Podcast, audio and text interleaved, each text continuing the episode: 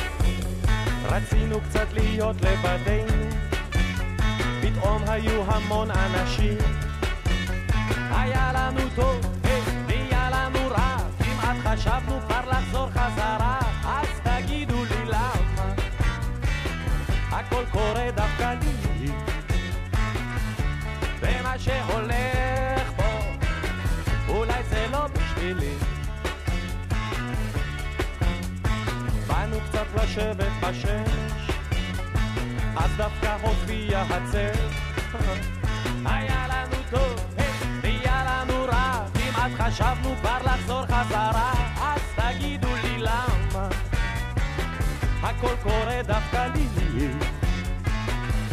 ומה שהולך פה, אולי זה לא בשבילי. שלום לכם. היה לנו טוב, נהיה לנו רע. החיפושיות בישראל. כידוע, הביטלס לא הגיעו אף פעם להופעות בישראל. משרד החינוך חשב שתהיה להם השפעה שלילית על הנוער הישראלי. אך ההשפעה שלהם כאן, כמו בכל מקום בעולם, הייתה עצומה. את ההשפעה החברתית של הביטלס על העולם כולו וגם על ישראל, הזכרנו כבר לפני פרקים רבים של מסע הקסם המסתורי בתוכניות שעסקו בביטלמניה.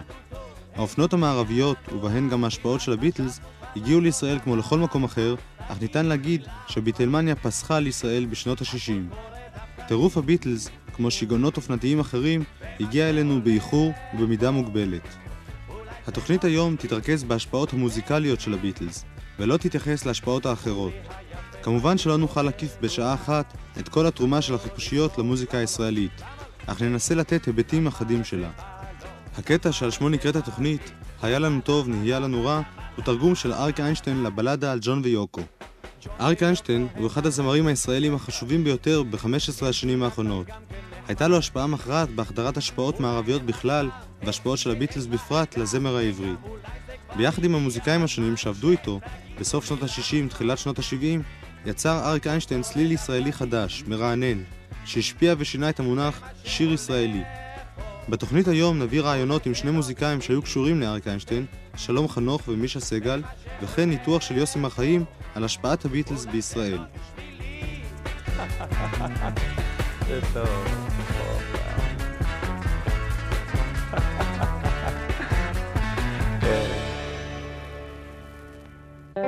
שש שעות אני פה מחכה לך, החבילון שלך עוד לא נפתח. מה זה?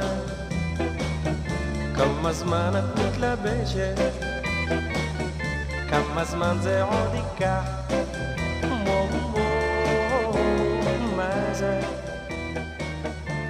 עומד פה משלוש, את עוד לא הוצאת את הראש, אין לי סבלנות. מה זה? את מותחת את הגרביים, וגם לי את העצבים. וואו, מה זה? בטח שוב אותו דבר, הריצ'ראץ' אינו נסגר, אין לי סבלנות.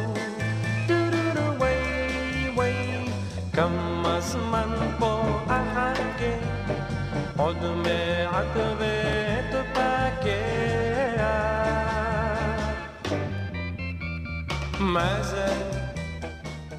ההשפעה של הביטלס על אומנים בישראל לא הייתה עמוקה ויסודית בהתחלה.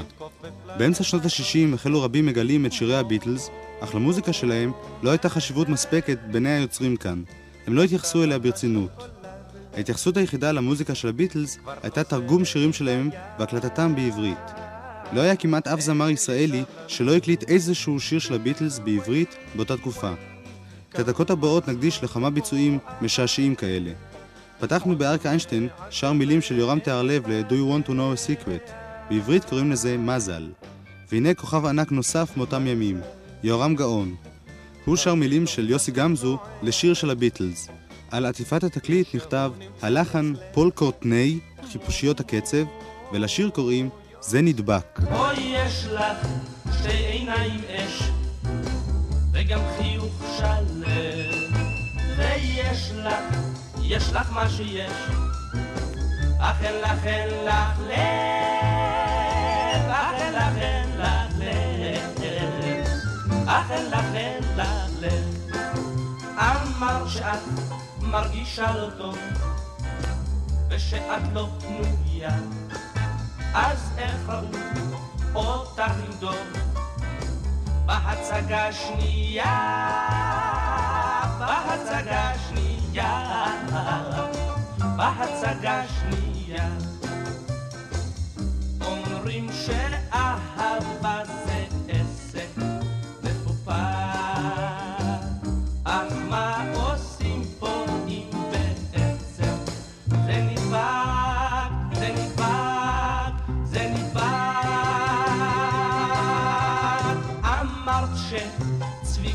גדול וגיורא סתם ארטיסט, אז למה במסיבה אתמול הזמנת אותם לטוויסט, הזמנת אותם לטוויסט, הזמנת אותם לטוויסט. זה נדבק יהורם גאון. אריק איינשטיין ויהורם גאון היו חברים ביחד בשלישיית גשר הירקון. גם שר הם ביצעו שיר של הביטלס. למה את לא יוצאת איתי? שהוא הביצוע הישראלי ל-For Me to You. אנחנו נוותר על השיר הזה ונעבור לאחד התרגומים המוזרים ביותר לשיר של הביטלס. גרל של ג'ון לנון הפך בתרגום של דידי מנוסי לשיר הגזר. שרה להקת שבעת המינים.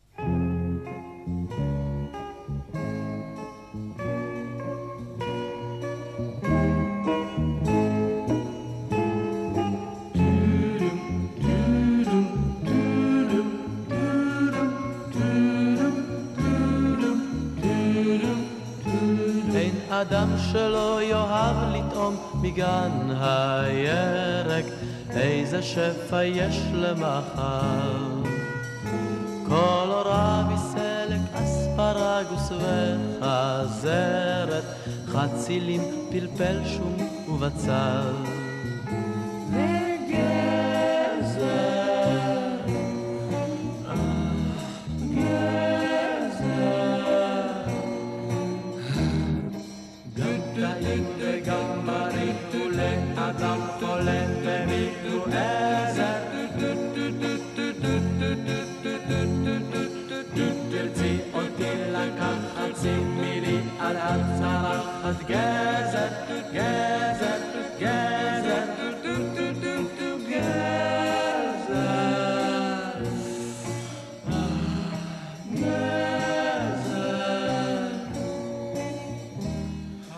גזר, שבעת המינים.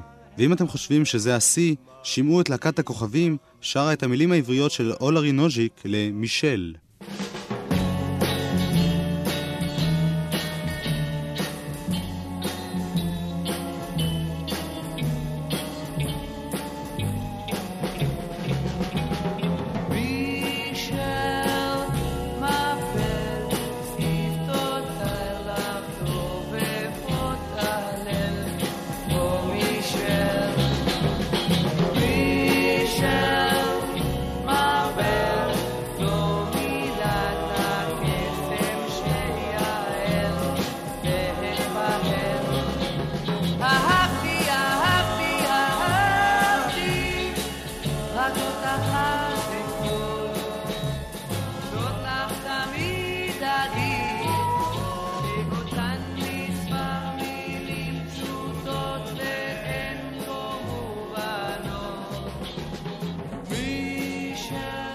מישל עם להקת הכוכבים, ושוב אל מבצעים קצת יותר מפורסמים, יפה ירקוני ביחד עם אריק איינשטיין.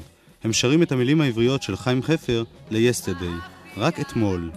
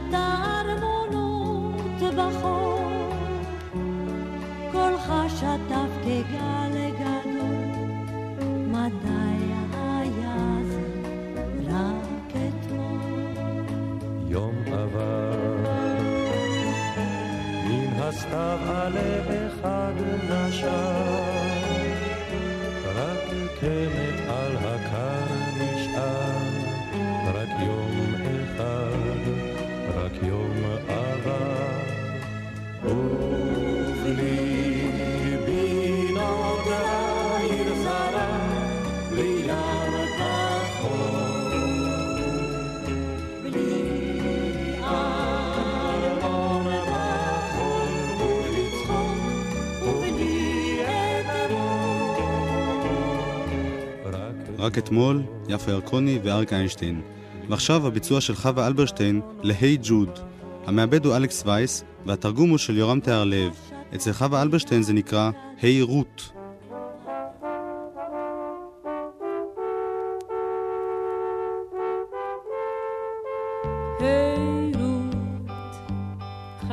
שנייה, לאן את רצה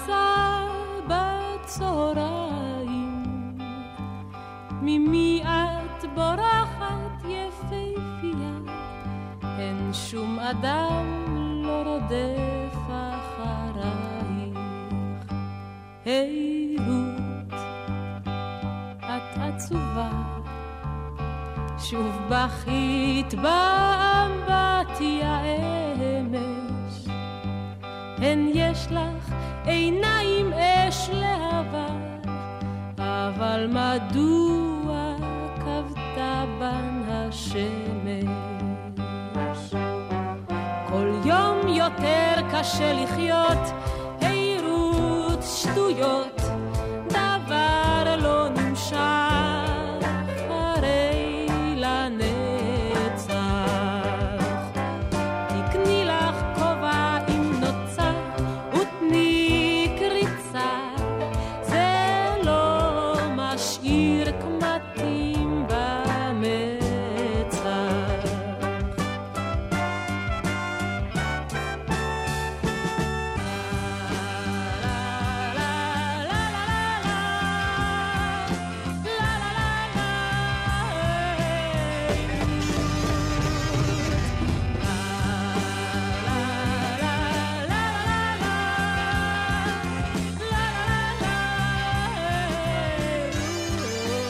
היי רות, חווה אלברשטיין.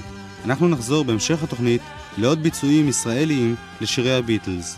את המחוזת הקצרה הזו נסיים עם מישה סגל, שר מילים של יונתן גפן לגט בק. אצלו זה נקרא מתי.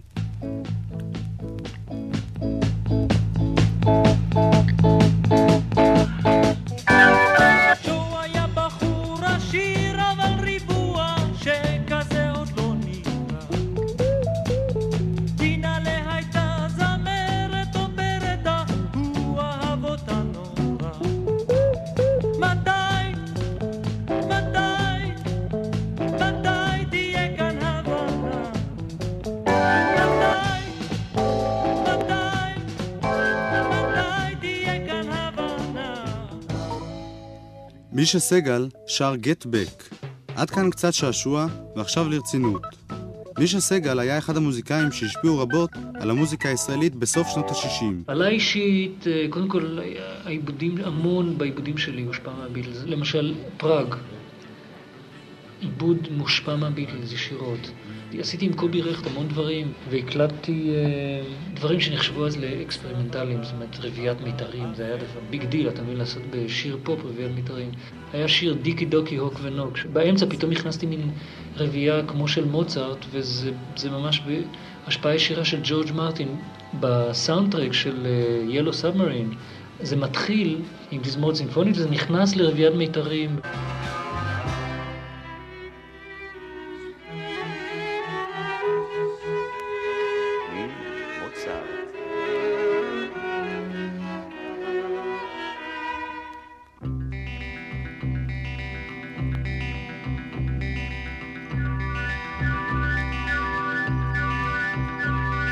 רחוק רחוק, כמעט על יד סוף העולם, ישנו אולי מין כפר קטן, ושם בשקט כאן חיים ארבעתם. דיקי דוקי הוק ונוק, דיקי דוקי הוק ונוק, דיקי דוקי הוק ונוק. דיקי דוקי, הוק ונוק, קובי רכט עם מישה סגל. וגם הקטע הבא הוא בעיבודו של מישה סגל. בקפה ורד יושבת גברת ומספרת סיפור. אוספת רגליה מראה ירחיה לידיעת הציבור. אומרת פריז בשנה שעברה לא בן אדם זה ברור. פותחת כפתור בחולצה שנראה את הלב השבור. מה יש לך, גברת לוי? מה יש לך,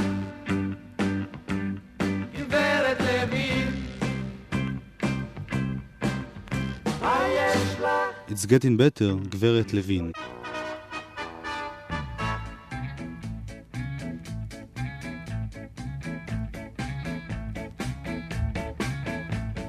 אבריימל מתי יהיה לנו בן, הן אנו זוג בה בימים. כל אישה בגילי הרתה לפחות שמונה עשרה פעמים. אברהם מחייך ושותק, מוצץ מקטרתו פה. ביטחון זוגתי, ברצות אלוהים, אפילו. ואברהם ושרה, אובלדי אובלדה.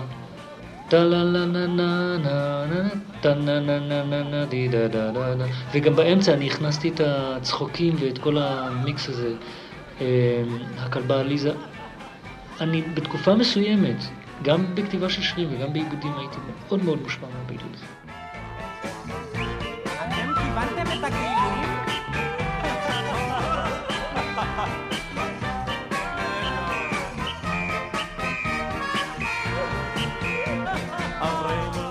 אובלדי אובלדה, אברהם ושרה.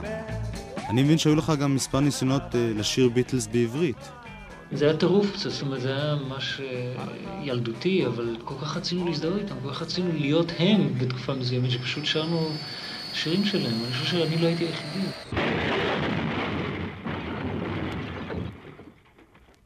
וזהו הביצוע של מישה סגל לחזרה לברית המועצות.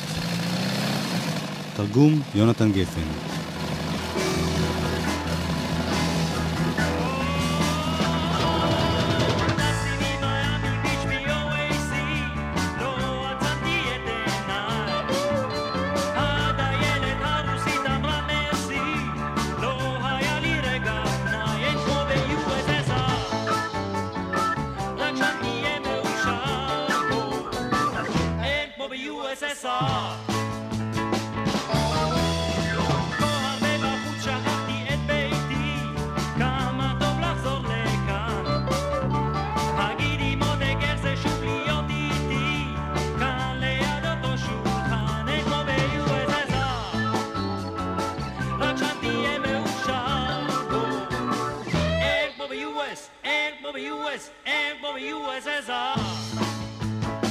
מישה סגל בחזרה לברית המועצות. למה בעצם התגלו הביטלס בעיבודים בארץ רק בסוף שנות ה-60? קודם כל, אני את הביטלס גיליתי יותר מאוחר מהרבה אנשים אחרים, כן? הרקע שלי הוא ג'אז, הרקע שלי הוא לא פופ. אני בכלל, פופ לא אהבתי בשנות העשרה שלי. אני שנאתי אלוויס ופרסלי, אני שנאתי את הרוקנרול של שנות החמישים. אני, אני בא מג'אז, אני לא בא מפופ. אבל אה, בערך בזמן שהייתי בצבא, או אחרי שהשתחררתי בעצם, פתאום הם תפסו אותי. ובאמת, אני, אני, אני התוודעתי אל הביטלס כשרברסול היה בחוץ, אז זה, זה, כמה, זה כמה מאוחר אני הגעתי אליהם. אז uh, כשהתחלתי לכתוב, בכלל כשהתחלתי לעבוד, אז העבודות הראשונות שלי מבחינה כרונולוגית טעמו את ההשפעות הראשונות שלי, מוטה פרפר, זה היה יותר ג'אז בוסנובה כזה. ורק אחרי כן, כשנכנסתי ל... לעבודה עם אריק ועם שלום, ופתאום אה, נכנסתי לז'אנר של כתיבה יותר, אה, מירכאות, מודרנית, אז התחלתי לשים לב יותר ויותר לביטלס, וכמה איכויות של הביטלס ש... שהיו טיפוסיות להם ולאף אחד אחר, וכמה חידושים שהם הביאו למוזיקה מבחינה מוזיקלית. הטראמפ יהיה מאושר, אין כמו ב-USSR.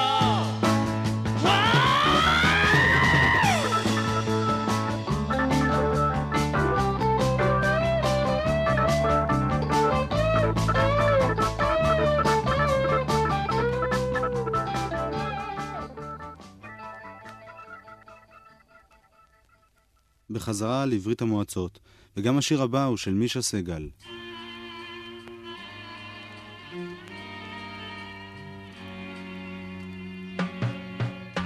הם היו שלושה אחים יפים מאוד.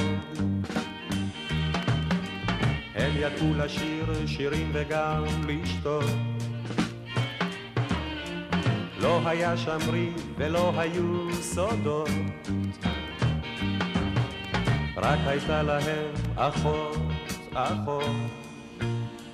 עליזה הביטלס פשוט השפיעו השפעה מוחצת על, על כל דבר, מה, על כפתורים, זאת אומרת, אה, ולא רק, לא רק אצלנו, בכל מקום בעולם. אה, העולם השתנה אחרי הביטלס, זאת אומרת, זה, אני פה לא מגלה שום דבר, זה ממש מצחיק אה, לדבר על זה בצורה כזאת, אבל מה, בפעם הראשונה בהיסטוריה של מוזיקה, אני חושב בכלל, ובטח של פופ, באה להקה או באו כותבים שבמודע כתבו כל שיר בסגנון אחר. זאת אומרת, בראייה לאחור כמובן שיש קו ש- שמשותף לכל השירים, ויש יש גם קטגוריות של שירים בתוך השירים של הביטלס שהם כאלה או כאלה. אבל סך הכל, בתקופה ההיא, כל שיר שיצא, היה לו עיבוד אחר, כלים אחרים, קולות אחרים. הם אפילו, אה, חוץ מהתקליטים ממש הראשונים, יותר מאוחר, פול מקרני היה משנה את הקול שלו לכל שיר, זה היה פשוט לא יאומן. אני חושב שהמגוון הזה אישרה כותבים בכל העולם, ובייחוד כאן בארץ, היות ולא היה לנו סגנון. פתאום הוחלט שהמוזיקה הישראלית מהיום והלאה מושפעת מרוקנרול, הרי זה לא היה תהליך איטי, זה היה מרדכי זעירה, שלום חנוך. בייחוד אותנו, שלא הייתה לנו את המסורת הזאת, זה, זה נתן לנו, זה פתח לנו דלת לעולם שלם של רגע אחד, אנחנו יכולים לעשות גם את זה וגם את זה וגם את זה, אנחנו לא מוכרחים לעשות רק את זה. אז פתאום הקונספט של קצב השתנה, כי עד, עד, ה, עד ששמענו את הביטלס, היה דבר שנקרא ביט, ככה קראו לזה. אה, ארלה קמינסקי, מה, מה לנגן? נגן ביט. והוא היה מנגן טום טום טום טיקו טיקו טום טום טום טום טום טיקו טיקו טום טום וכל השירים היו ככה. אה, וכששמענו את הביטלס, פתאום, רגע אחד, רגע אחד, אה, קצב זה לא דבר אחד, זה, אפשר לכתוב לכלים, לכתוב לכלי קצב כמו שאתה כותב לכלים אחרים. כל הדגש אז היה שהמיתרים יישמעו טוב, ש, ש, שהחצוצרה תישמע טוב, ש... אבל קצב היום, יאללה, נגן ביט, או נגן, אה, זה תדגיש פה, אבל לא, היה שום, לא הייתה כתיבה. אבל אחרי. אחרי ששמענו את כל הדברים האלה בביטלס, התחלנו לחשוב על זה שבעצם צריך לחשוב על טוב כעל כלי. והתחלנו לכתוב, זאת אומרת, אני התחלתי לכתוב, זאת הייתה השפעה חזקה מאוד, שבעצם מסתכלים על כלי הקצב כמו על כל כלי אחר, וכותבים לו. מבחינת מבנה השירים, אצלי זה היה הרבה יותר עיבודים מאשר כתיבה. אצל שלום, כשהוא התחיל לכתוב, זה היה ממש פול מקארטני ישראלי, ככה אני קראתי לו וככה הרבה קראו לו. הוא, הוא ממש, השירים הראשונים שלו היו ממש... אה, כולם, למה לי לקחת, כל, כל השירים האלה, הייתה להם השפעה ישירה של הביטלס. מישה סגל, ונעבור לפול מקארטני הישראלי. שלום חנוך, בתקליט שבלול עם אריק איינשטיין.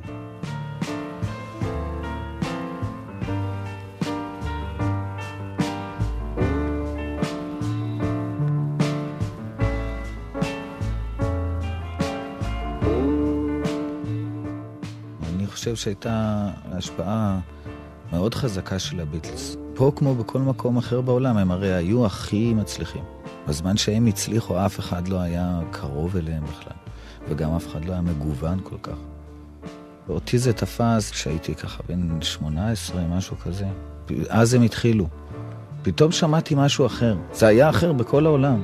כשזה בא לארץ, זה ישר גם הצליח, פה. תמיד הדבר שמצליח, משווים את הכל אליו. יוצאים ממנו וחוזרים אליו בסופו של דבר. אני זוכר שבתקופה שאני ואריק עבדנו, זה היה הדבר הכי מעניין שהיה בשוק. פשוט מאוד, הכי מעניין, מכל הכיוונים. אם מדברים שנעשו פה ואם מדברים שנעשו שם. אז בטוח במאה אחוז שהייתה השפעה. העובדה שזה גם היו שני יוצרים לפחות שם, וכתבו שירים בכל מיני סגנונות, גם לה הייתה השפעה על העובדה שאנחנו יכולנו לקבל את זה, לחיות עם זה טוב, לא כמו נאמר עם להקה כמו רולינג סטונס, שהיה לה שיר אחד מצליח, עוד שניים. זה היה באותו סגנון, פחות או יותר, הלך כל הזמן, אז אמרת, אוקיי, שמעתי את הסגנון הזה, בואו נלך הלאה. ובביטלס באמת היו הרבה מאוד אה, כיוונים, והתחדשויות, והפתעות. מבחינה צורנית, לפי דעתי, הם השפיעו. לא במוזיקה עצמה, אלא בדרך של התייחסות למה זה שיר. הם עשו מהשירים עניין. זה פתאום עמד על רמה. לא היו סתם קשקושים וזה. בכל השדה הזה של המוזיקה הקלה, זה כמו היה, כמו חרמש בתוך השיבולים. טח, זה חתך ככה. אין בן אדם באותה תקופה שלא היה מושפע. כל המוזיקאים שניגנו, וכל המעבדים שכתבו, וכולם היו מושפעים. כל אחד בדרכו, וגם אנשים שכתבו שירים, היו מושפעים מי יותר ומי פחות. מי פחות שמר על עצמו מפני השפעה, ומי היה יותר פתוח.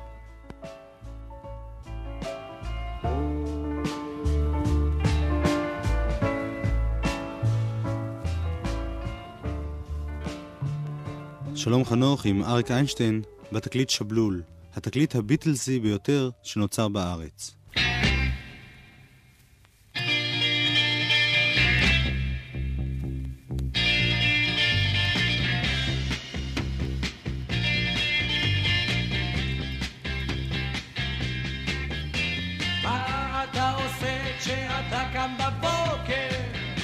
את אותם הדברים, אבל לאט.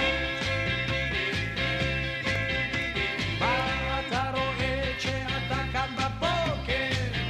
ברובם אני לא מוצא אותה אחת, לא מוצא אותה אחת. אתה? האם אתה מרגיש שההשפעה של הביטלס על המוזיקה בארץ הייתה מוגבלת רק לתקופה שבה הם פעלו, או שעדיין יש לה סימנים גם בימינו? אני חושב שההשפעה שלהם זה כדור שלג שעוד מתגלגל. הדברים שצמחו על זה בסטנדרט של מה זה שיר, מה זה פופ. זה היה להקת פופ. ומי שלא אהב את העניין, האנשים האלה שקשה להם לסבול בכלל את המילה הזאת. ומגעיל אותם ישר מההתחלה, מה זה, זאת אומרת, זה אופנה, מה, אין פה מה לדבר על זה בכלל. אז, אה, אבל מי שאהב את זה והיה פתוח, והתחיל לקלוט שפה העסק עומד על רמה אחרת. זה כבר לא מין I love you baby סתם. אם הם אומרים את זה, יש להם סיבה למה הם אומרים את זה ככה, כמו שהם אומרים. פתאום התחיל העסק להיות יותר אינטליגנטי. הם פשוט העלו את הרמה, וזה בעיניי האפקט הכי גדול. היום קצת קשה כבר לשים לב לזה, כי זה כבר טובע מתוך ים של שינויים שעברו מאז, והתפתחויות. אבל בנקודת התפנית זה היה נורא ברור.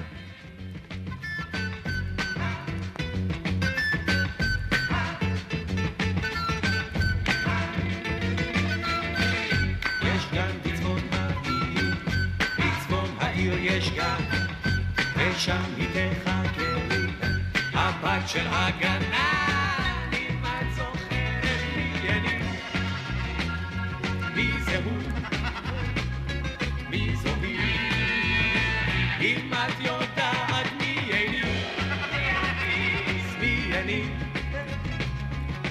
שם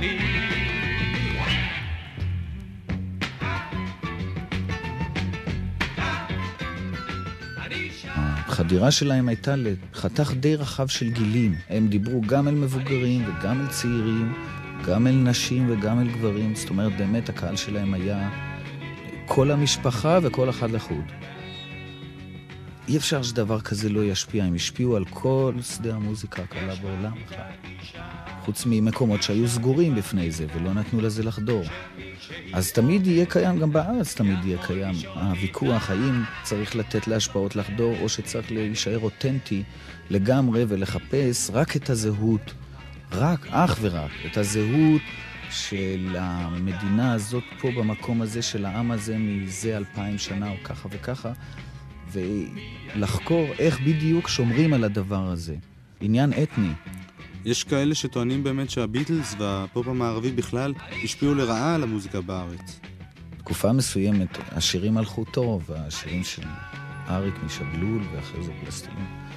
ואני זוכר אה, פה ושם קורא או יוצא לי לשמוע, בעיקר מקולגות, מה שנקרא. אני שמעתי דעות כאלה של אה, מה זה, זה מושפע מדי, עד כדי כמעט גנוב ודברים כאלה. אה, וזה תמיד יהיה, אגב. תמיד ימצאו איזה מקביל, מקביל בין משהו שמצליח למשהו שמצליח. יגידו, זה מצליח בגלל שההוא, הוא לקח ממנו, הוא עשה, הוא גנב. אבל יש באמת שירים בתקופת אה, שבלול ופלסטלינה שנשמעים דומים לביטלס, גם לדעתך, לא? העיבוד כמעט תמיד קובע הרבה מאוד את הדמיון או את ה... כאילו אם אתה, אתה אומר, השיר הזה והזה דומה להוא, לעיבוד יש הרבה מאוד מה להגיד בזה. לפעמים השיר עצמו יכול להיות מאוד לא דומה, ואם העיבוד ילך לאותו כיוון של העיבוד ההוא, יש סיכוי סביר שיהיה בסופו של דבר, התמונה שתתקבל תהיה דומה. דומה או מזכירה. אה, בגלל זה כשהתחלתי לדבר אמרתי שכולם היו מושפעים כולל המעבדים, כולל הנגנים. כלומר, הרעיונות המוזיקליים שעפו באותו זמן, כמו שקורה כל הזמן וקרה גם עד אז. זה פשוט פתח דלתות. כל מיני דברים שקודם לא היו אפשריים, או היו בלתי מתקבלים על הדעת, פתאום הם היו אה, לא רק אפשריים, אלא לפעמים פתרון פשוט על רמה יותר גבוהה. נשמע עכשיו אה, דוגמה לשיר שהעיבוד שלו לפחות מזכיר מאוד את הביטלס. זהו השיר אבשלום, העיבוד הוא של נועם שריף.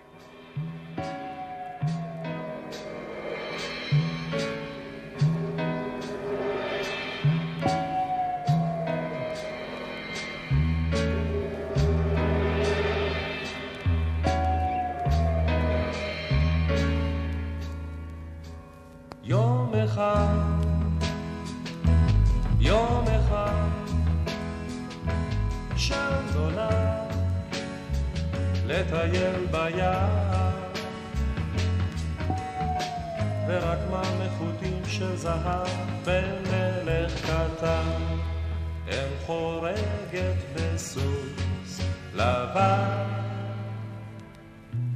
יום אחד יום אחד בית קר ונפתח השער. נסיכה עייפה נרדמה על קרן של אור באורח על סוס שחור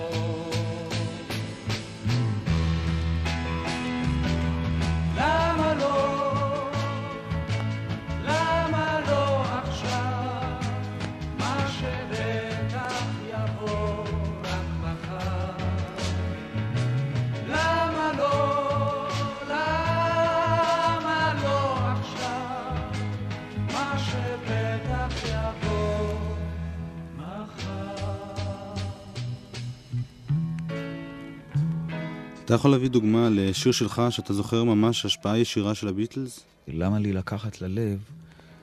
בקטע, בקטע השני, איפה שאני שר, לא איפה שאריק שר.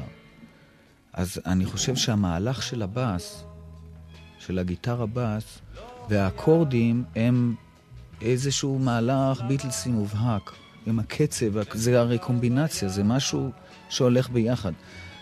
מצא חן בעיניי הרעיון לשבור את השיר לשני חלקים. מצד אחד, צבע הכי עצוב בעולם, ופתאום לשבור את זה עם רוקנרול, מין הרגשה של רוקנרול. אנטיתזה כאילו. ואחרי זה לחזור לזה, ואחרי זה לחזור לזה, ואחרי זה לחזור לזה. אקשן, שיקרה משהו. לא, לא היו דברים כאלה לפני זה, היו דברים, שירים פתוחים כאלה של התרנגולים. שנעמי פולני עשתה מהשירים של סשה ארגוב, נתנה להם מין דינמיקה כזאת. אבל במסגרת של קצב, ברור, מערבי, אתה לא יכול להיות עד כדי כך אובר חוכם בשביל גם להיות מושפע וגם לברוח ממנה ככה שלאף אחד לא ירגיש שאתה היית מושפע, להיות ממש סופר חכם. אז אה, נתנו, מה שחדר, חדר. לא, לא הייתה לנו מלחמה נגד זה. אני אומר, חלק מהאנשים זה לא הפריע להם ההשפעה, חלק מהאנשים זה עורר אצלם התנגדות.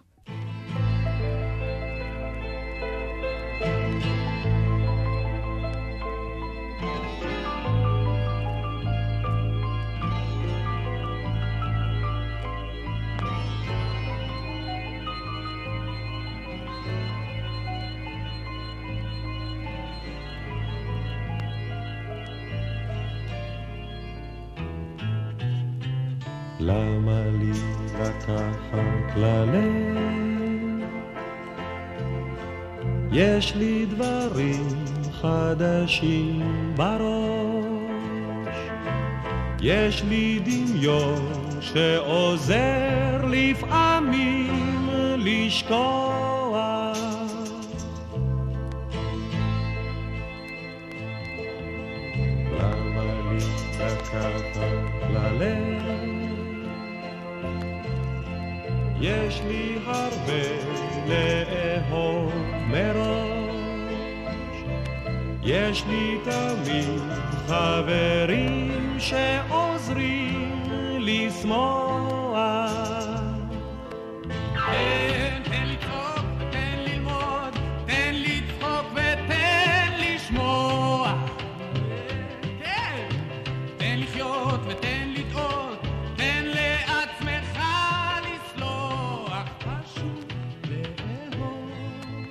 למה לי לקחת ללב? אריק איינשטיין ושלום חנוך, שבלול, 1970.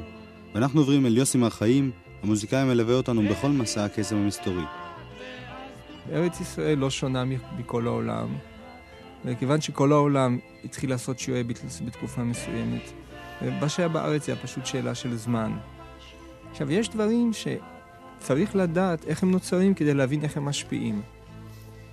בארץ הייתה מסורת מסוימת של שירה בקולות, מסורת מסוימת של ליווי בפסנתר ואקורדיון. הגיטרה, בעיקר גיטרה חשמלית, באה מאוד מאוד מאוחר.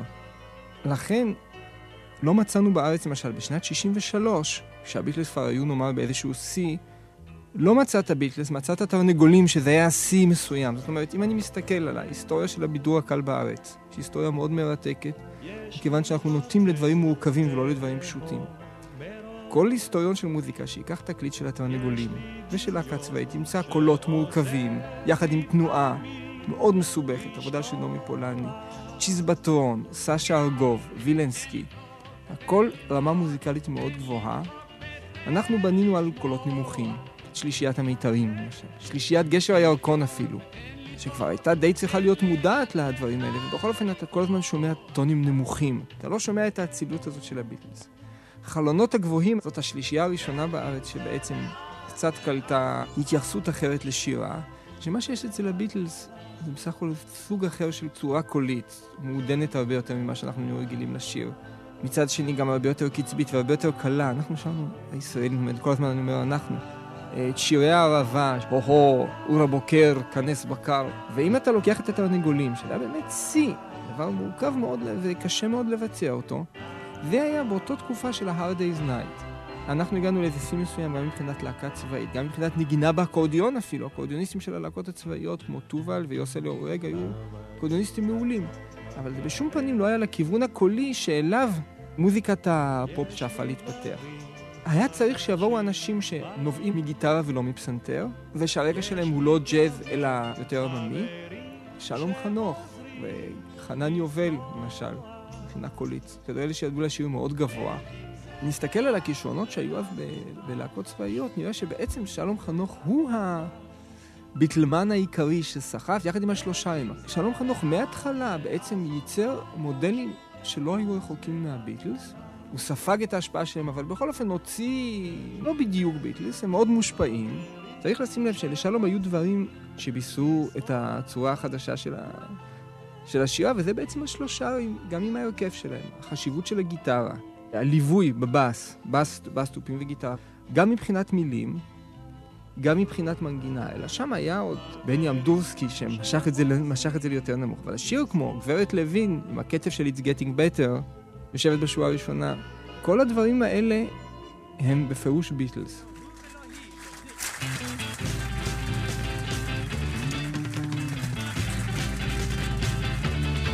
על הכוונת, אצלנו בתמונה, רואים תמיד את זאת מן השורה הראשונה. אז למה שלא אשאיר לך, אם נכנסת לי לתוך מנגינה? היא יושבת בשורה הראשונה, היי, לה לה לה לה לה לה לה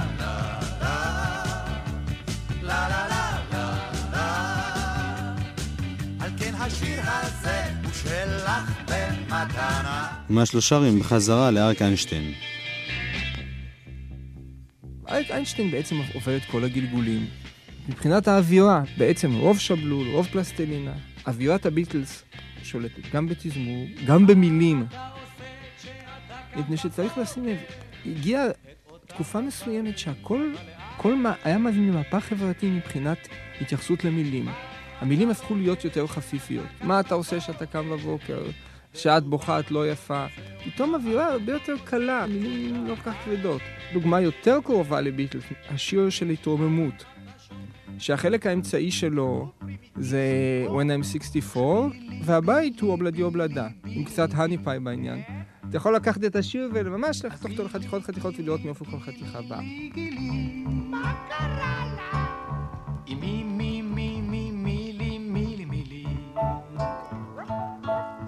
Im o do do do do do do li di.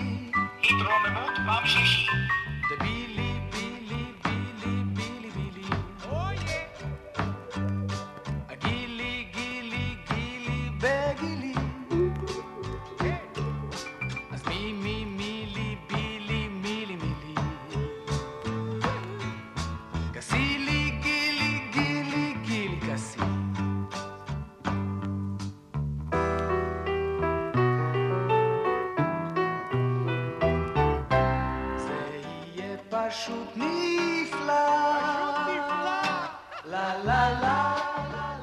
אפשר להפריד את הדברים החברתיים מהדברים המוזיקליים כאן. נוצרה איזושהי חברה שהתרכזה מסביב לאריק איינשטיין, שיעטפו באמת בלול דברים מאוד מאוד יפים מבחינת, גם מבחינת הומור, גם מבחינת מוזיקה. לאנשים עם, עם כישרון, גם מעבדים נורא זויזים, מישה סגל, שלום בעצמו כמעבד. הצ'רצ'ילים, אז מיקי גברילוב, תמלילנים כמו ינקלה רוטבליץ'. ולמעשה, מה ששלום חנוך עשה, הוא הכניס את כל הארץ לזה. משום שהשירים של שלום חנוך, אז למשל אושיק לוי גם כן, שהוא שר מה שמתחשק לי זה לישון וחוזה לך ברח.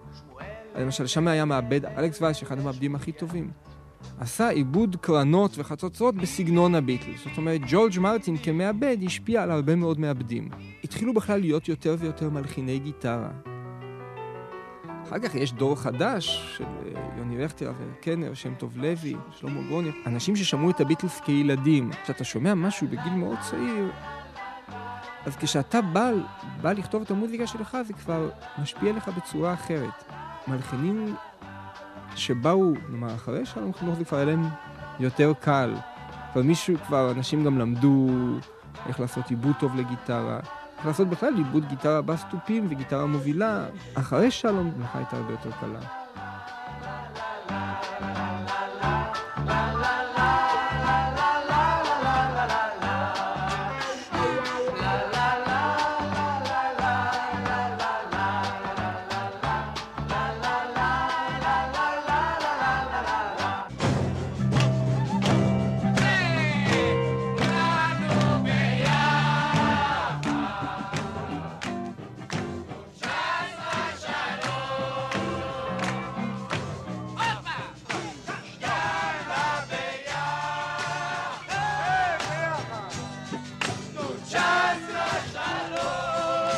כולנו ביחד, תנו צ'אנס לשלום.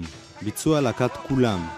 בלהקת כולם היו חברים אריק איינשטיין, אורי זוהר, אבי טולדנו, חנה אהרוני, יוסי בנאי, בומבה צור, רבקה מיכאלי, גילה אלמגור, דן בן אמוץ, שלום חנוך, הגשש החיוור, ישראל גוריון, שלמה וישינסקי, גבי ברלין, ציפי שביט, יעל אביב, אילן ואילנית, סבי דור, לוי ההון, בועז דוידזון, שלישיית התאומים, הצ'רצ'ילים, יהודית סולה.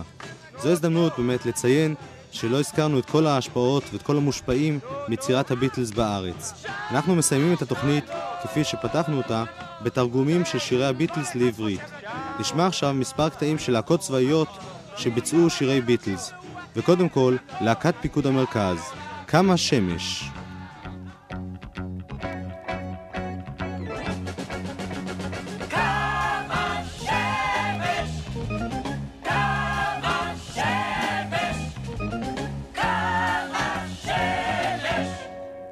התחזית, שלושים ושש בצל, איפה הצל, איפה לעזאזל? אישור החוף, הבחורות יפות, יש חשש מפני שרפות.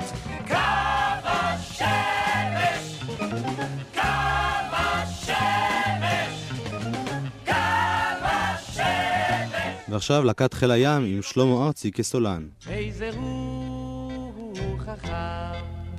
חכם, הלומד מכל אדם.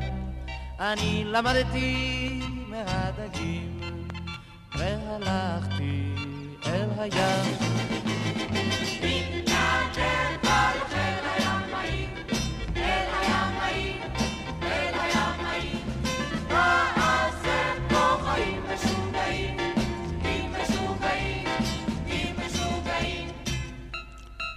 ותשמעו מה צוות הוואי של הצנחנים עשה לשוטה על הגבעה של הביטלס. סולן, דודו זכאי.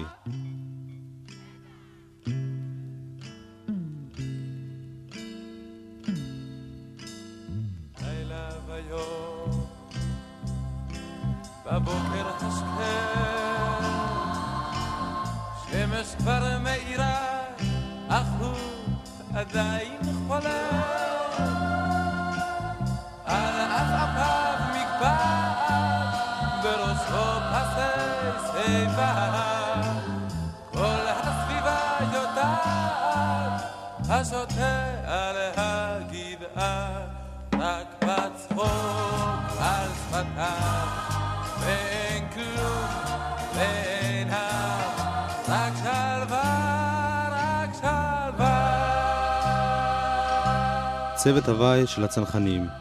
צוות ההוואי הזה אהב כנראה מאוד את הביטלס, כיוון שהוא ביצע שני שירים של הביטלס. השיר הבא נקרא בעברית "קר חם". המעבד המוזיקלי, דרך אגב, הוא לואי להב.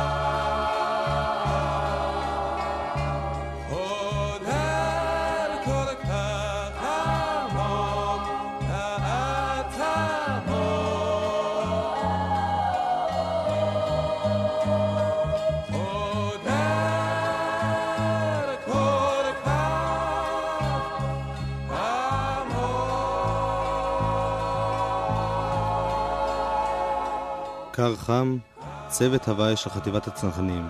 אנחנו נסיים את התוכנית הזאת, שהוקדשה לביטלס בישראל, בצמד נעמי שמר ופול מקארטני, אין בגני שקדיה.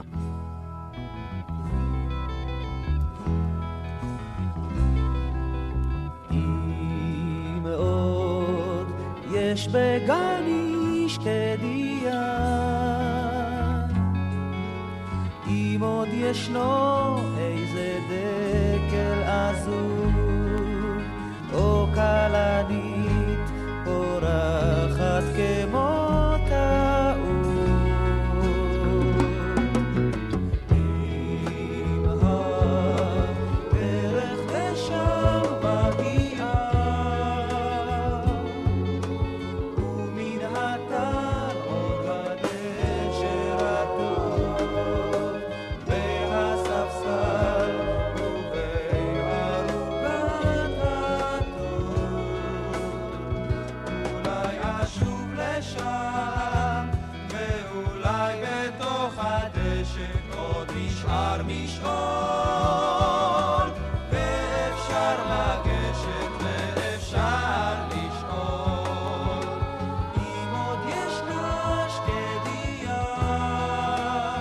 אין בגני שקדיה, צוות הוואי פיקוד המרכז במילים של נעמי שמר.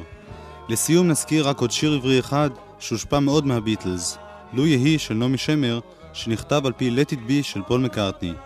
כאן מסתיימת התוכנית היום, שהוקדשה להשפעות של הביטלס על המוזיקה בישראל. להתראות.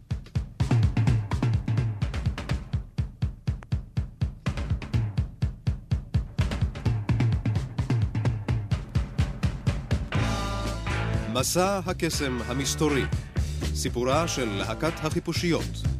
סדרת תוכניות בעריכת יואב קוטנר. עוזר בעריכה עודד היילברונר. ביצוע טכני דורון זאב. בתוכנית הבאה, דיר בוי, נער יקר, פול מקארטני וג'ורג' הריסון לאחר הפירוק.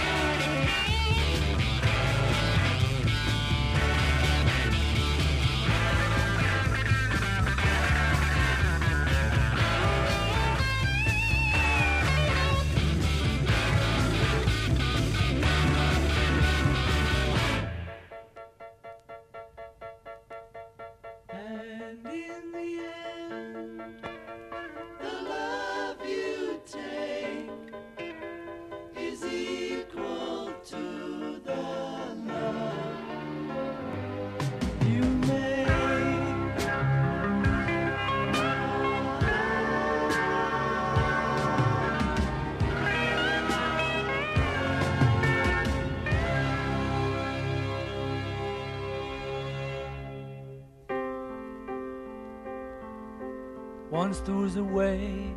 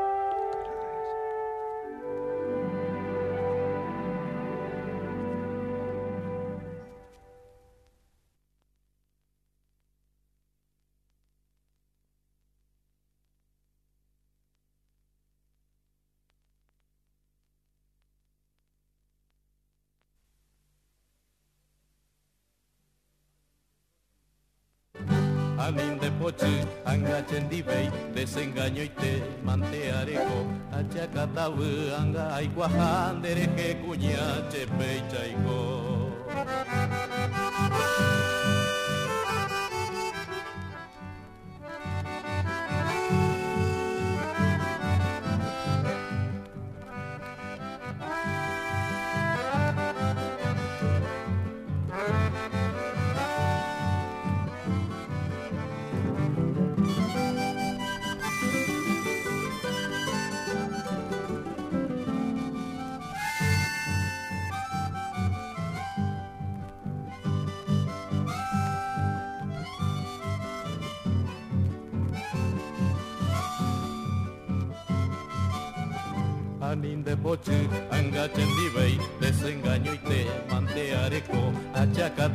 Angay, Cuaján, Dereje, Cuñá, Chepe y